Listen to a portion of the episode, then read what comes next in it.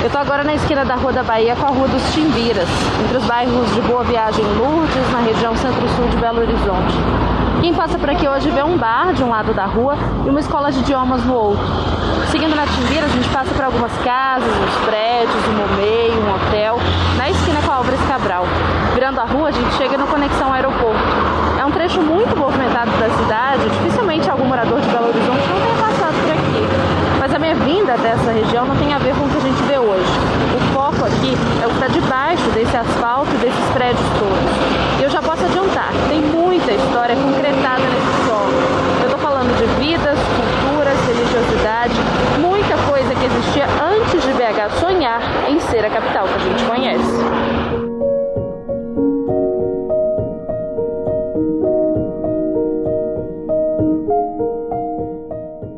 BH ela já surgiu dos escombros do arraial do Curral del Rei. A construção da cidade ela foi projetada é, passando, asfaltando e construindo, desenvolvendo em cima de toda uma história, de todo um povo. Belo Horizonte arrasou o Curral del Rei, né? a cidade pré-existente né? e, a, e, a, e as comunidades que aqui moravam. Né?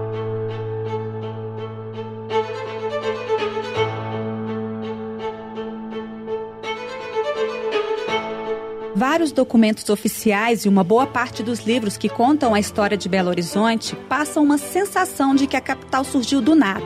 No site do governo do estado, por exemplo, um texto que fala sobre a origem da cidade já começa assim: abre aspas. A cidade de Belo Horizonte, capital de Minas Gerais, tem história recente, num estado de antigas tradições. Foi fundada em 12 de dezembro de 1897, cerca de 150 anos após a criação da primeira cidade mineira, Mariana Fecha aspas. Depois, o texto segue contextualizando que a área tinha sido povoada antes e que em 1707 aqui era chamado de Curral del Rei. Aí, em 1893, uma lei determinou que a capital, então em Ouro Preto, passaria a ser Belo Horizonte. E aí, abre aspas de novo, a cidade foi construída de forma planejada, inspirada nos moldes urbanos de Paris e Washington. Fecha aspas. Percebam que tem um hiato enorme entre o antigo Curral del Rei e a tal capital moderna. Eu sou Tatiana Lagoa e já trago logo aqui no início a pergunta sobre o que e quem os tratores da comissão construtora da nova capital passaram.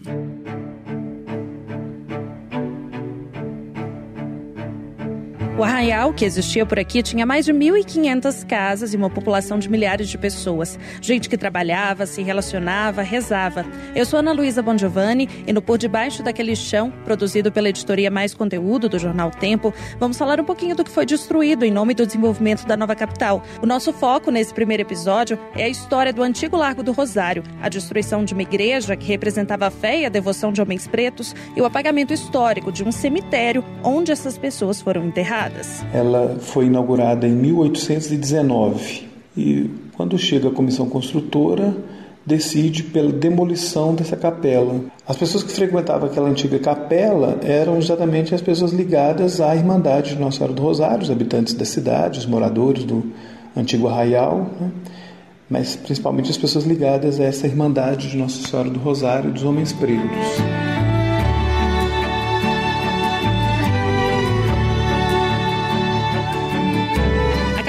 Nossa Senhora do Rosário dos Homens Pretos foi inaugurada em 1819, com autorização do rei Dom João VI. Por décadas, foi esse o espaço onde os integrantes da Irmandade demonstravam sua devoção a Nossa Senhora do Rosário e onde eles eram enterrados. Localizando melhor, a capela e o largo ficavam entre as atuais ruas Guajajaras, Espírito Santo e Avenida Álvares Cabral, um pouco acima do cruzamento entre a Rua da Bahia e Álvares Cabral. Como já deu para perceber, ela ficava bem naquele ponto da região centro-sul por onde eu passei, mas não existe hoje qualquer vestígio de que tanta coisa um dia tenha existido por ali. Eles derrubam tudo, inclusive a capela, as duas igrejas. A igreja da Boa Viagem vai só derrubar em 1923. Mas a igrejinha do Rosário, eles destroem ela em 1897. E ela tinha um cemitério. A igreja, em torno dela tinha um cemitério.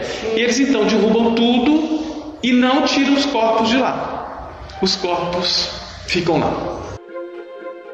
O padre Mauro Luiz da Silva é um dos pesquisadores que tem buscado vestígios do antigo Curral del Rei, extinto há 124 anos, para completar a história de Belo Horizonte.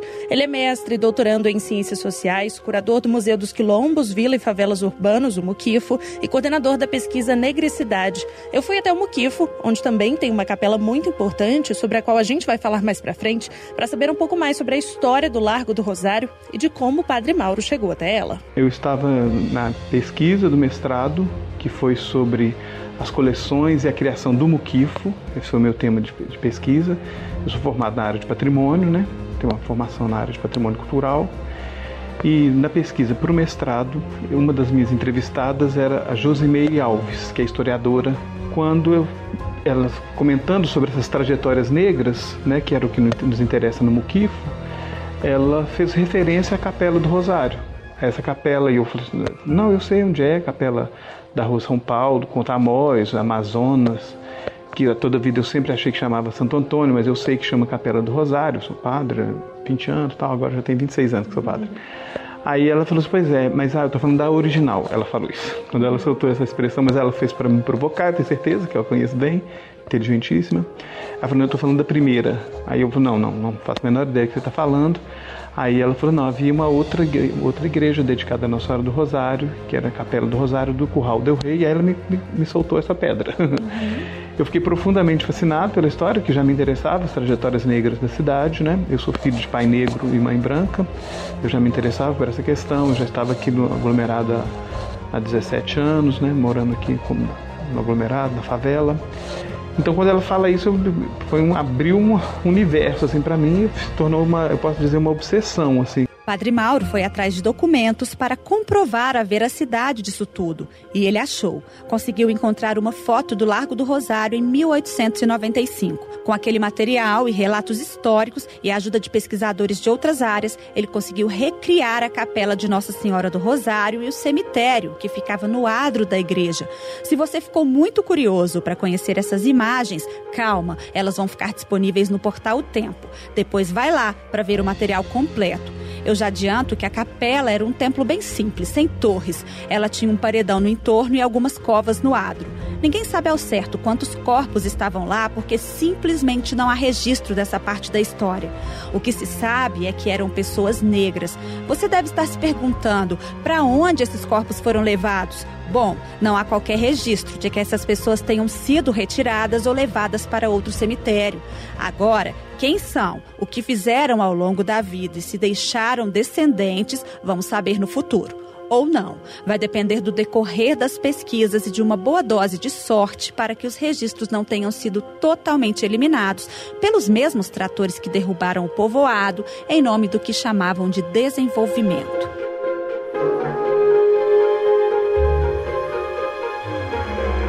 Olhando as imagens da capela de antes de BH ser construída e pensando no cenário de hoje, é muito difícil traçar qualquer paralelo. Mesmo que a região já tenha passado por diversas transformações desde a inauguração da capital, a ideia original da cidade era romper com tudo que lembrava o período colonial ou a cidade de Ouro Preto.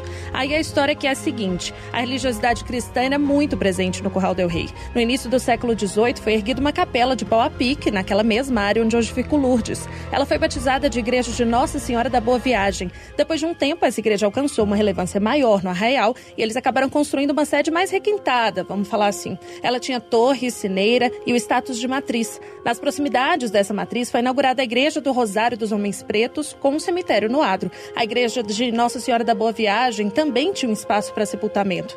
Só que em 1894, a comissão que estava construindo a nova capital proibiu esses sepultamentos em igrejas. O cemitério municipal, atual cemitério do Bonfim, foi construído para atender a demanda de enterros que ocorriam na matriz mas nenhum corpo enterrado no cemitério dos Pretos foi levado para o municipal. Foi feito um outro cemitério provisório na rua Rio de Janeiro, no centro de BH, onde fica hoje um prédio ocupado pelo Banco do Brasil. O local funcionou como cemitério entre 1894 e 1897 e ele também foi soterrado pelo que seria a nova capital. Percebe que não são apenas corpos abandonados pelo poder público da época, são também histórias sepultadas. Estamos ilustrando com os casos da capela e do cemitério porque são patrimônios já identificados pelos pesquisadores. Mas todas as edificações que ficavam no traçado da Avenida de 17 de Dezembro, que agora é a contorno, foram demolidas. E é óbvio que nesse trajeto havia uma população que já morava ali há um tempo e simplesmente teve que abandonar seus lares em nome de uma nova capital com ares europeus,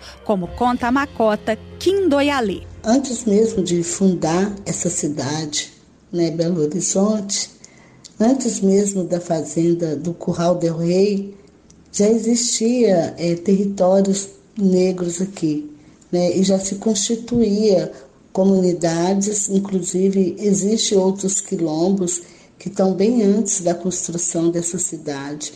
E o que a gente entende né, sobre esse apagamento cultural, identitário, né, eu falo que é um apagamento territorial também, porque a construção da cidade ela foi projetada é, passando, asfaltando e construindo, desenvolvendo em cima de toda uma história, de todo um povo, né, expulsando esse povo para fora da, da, do, do, da, do planejamento de constituir esse espaço uma capital.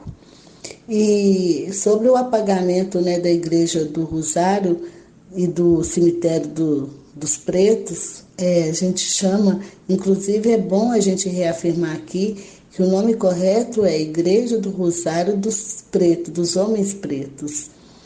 E, e aí a gente sabe que foi uma forma de apagar né, toda a história e expulsar essa população preta da, desses espaços. Né? Então você apaga, destrói uma, um, uma representatividade construída onde ali era né, é, manifestado toda a cultura né, do, da, da Irmandade dos Congados. E aí você apaga, tira esse, essa referência é, religiosa dali, então você também acaba tirando toda essa, essa festividade, essas expressões culturais também desse território.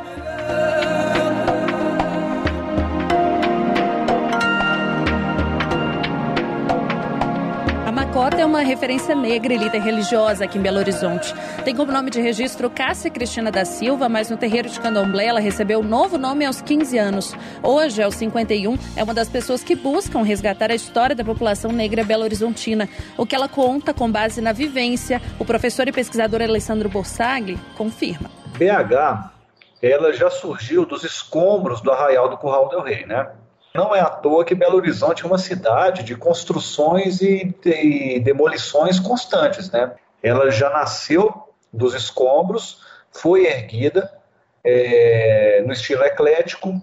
20, 30 anos depois, 30 anos, melhor dizendo, já se começou a substituição de muitos dos edifícios ecléticos por, por estilos mais modernos, como Art Deco, depois o protomodernismo e o próprio modernismo, né, até nós chegarmos no pós-modernismo, é, a cidade desde então metropolizou, metropolizou, se adensou, cresceu para todos os lados.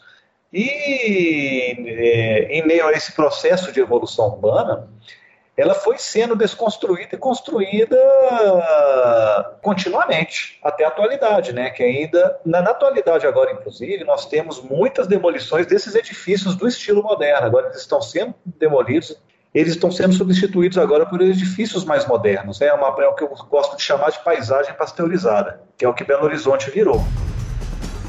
Um outro ponto precisa ser levado em consideração. Lembra que eu disse que todas as edificações que ficavam no entorno da contorno foram demolidas? Mas teve uma exceção. Só mantiveram de pé a matriz de Nossa Senhora da Boa Viagem. E mais tarde, na década de 1920, ela foi substituída pela atual. Mas e a igreja da Nossa Senhora do Rosário simplesmente deixou de existir em Belo Horizonte? Aí é que está. Foi construída uma capela em substituição na Avenida Amazonas, nas proximidades das ruas São Paulo e Tamoios.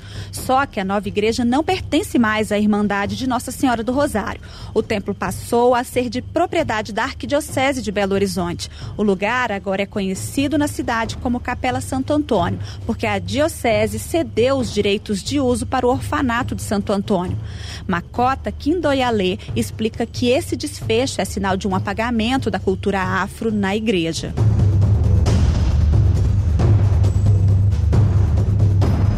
A Igreja é, do Rosário dos Homens Pretos é, foi uma, uma construção nossa, né? porque nós não tínhamos direitos, nossos antepassados não tinham direitos de acessar as igrejas, é, as basílicas, nessas grandes igrejas como da Boa Viagem, Nossa Senhora de Lourdes, a Igreja São José. Então, as capelas do Rosário dos Homens Pretos, elas foram construídas pelas mãos dos homens pretos, com a sobra né, do, do, do barro do bar, que nos cedia. Algumas antigas, que se a gente for é, é, visitar essas igrejas, a gente vê que elas são feitas de pau a pico. Então, isso também é, é uma forma de apagar o nosso modo de nos organizar e o nosso modo de, de rezar né? e nos obriga ainda a. Eu acho que isso é um processo tão violento que nos obriga ainda a ocupar o lugar né, de servir o outro para que a gente receba recompensas. Então eu vou estar sempre na porta das igrejas, porque as igrejas que me eram permitido né, manifestar a minha fé já não existem mais. E quando eu entro para essas igrejas, eu ainda vejo né, as, os santos que me representam muito lá em um outro lugar, não mais na, no altar é, de frente para a porta, como a gente projetou os nossos espaços de reza. É tanta perversidade isso que antigamente nós não precisávamos, nós tínhamos dentro do nosso espaço o direito de rezar, o direito de morrer e de enterrar. Hoje nós temos que ficar pedindo ou dependendo de uma outra organização, né, que a gente possa enterrar os nossos.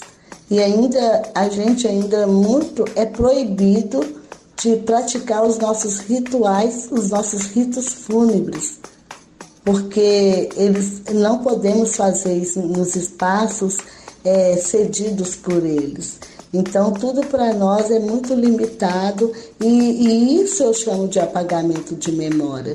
Isso eu chamo de apagamento cultural, porque quando você não pode mais é, praticar os seus rituais, a sua cultura, as suas tradições, você começa então a não mais, não tem como você repassar, transmitir esses saberes. Eles não foram registrados, não foram inscritos e o pouco que se tiveram foram apagados, queimados.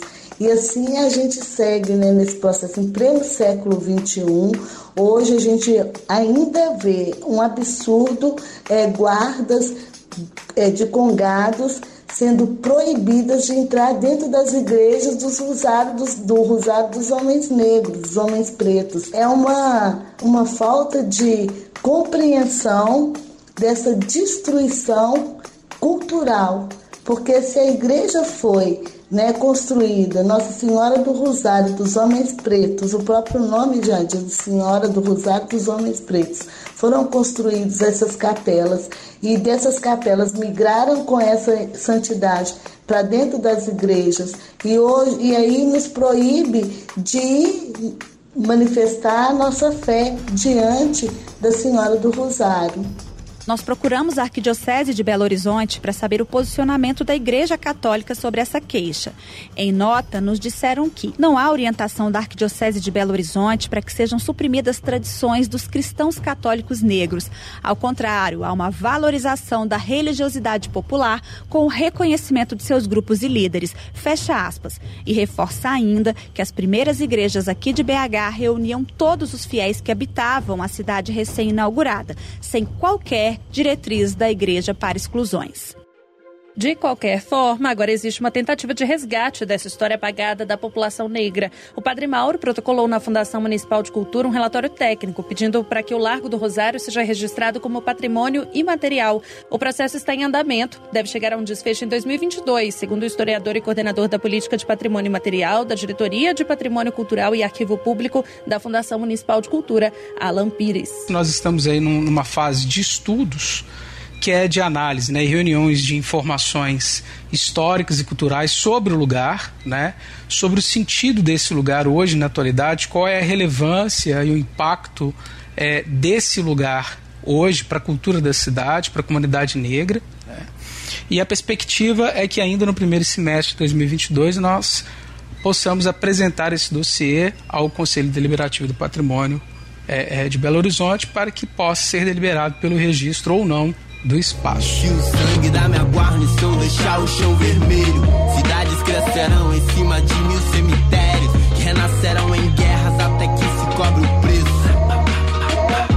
canção do meu amor. Esse foi o primeiro episódio do podcast Por Debaixo daquele Chão, produzido pela editoria Mais Conteúdo do jornal O Tempo para o aniversário de 124 anos de Belo Horizonte, celebrado no dia 12 de dezembro de 2021. No segundo capítulo, a gente fala mais sobre as pessoas que foram retiradas das partes mais caras da capital, de como o processo de urbanização favoreceu o desenvolvimento da periferia e de como essas pessoas hoje resistem a esse processo que continua rolando.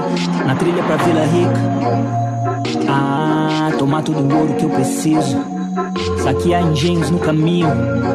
Matar os soldados do rei gringo e nunca poupar um sertanista. É disso que eu chamo cobrar o quinto. Hum, frente. Com coordenação de Keila Ariadne e sonorização de Dilmar Caetano, o Mais Podcast tem oferecimento do Sebrae e da Gerdau. Nós tivemos baixas incontáveis. Real já foi uma revolução, já foi uma comunidade. Por cima de sangue derramado, já fomos quilombos e cidades.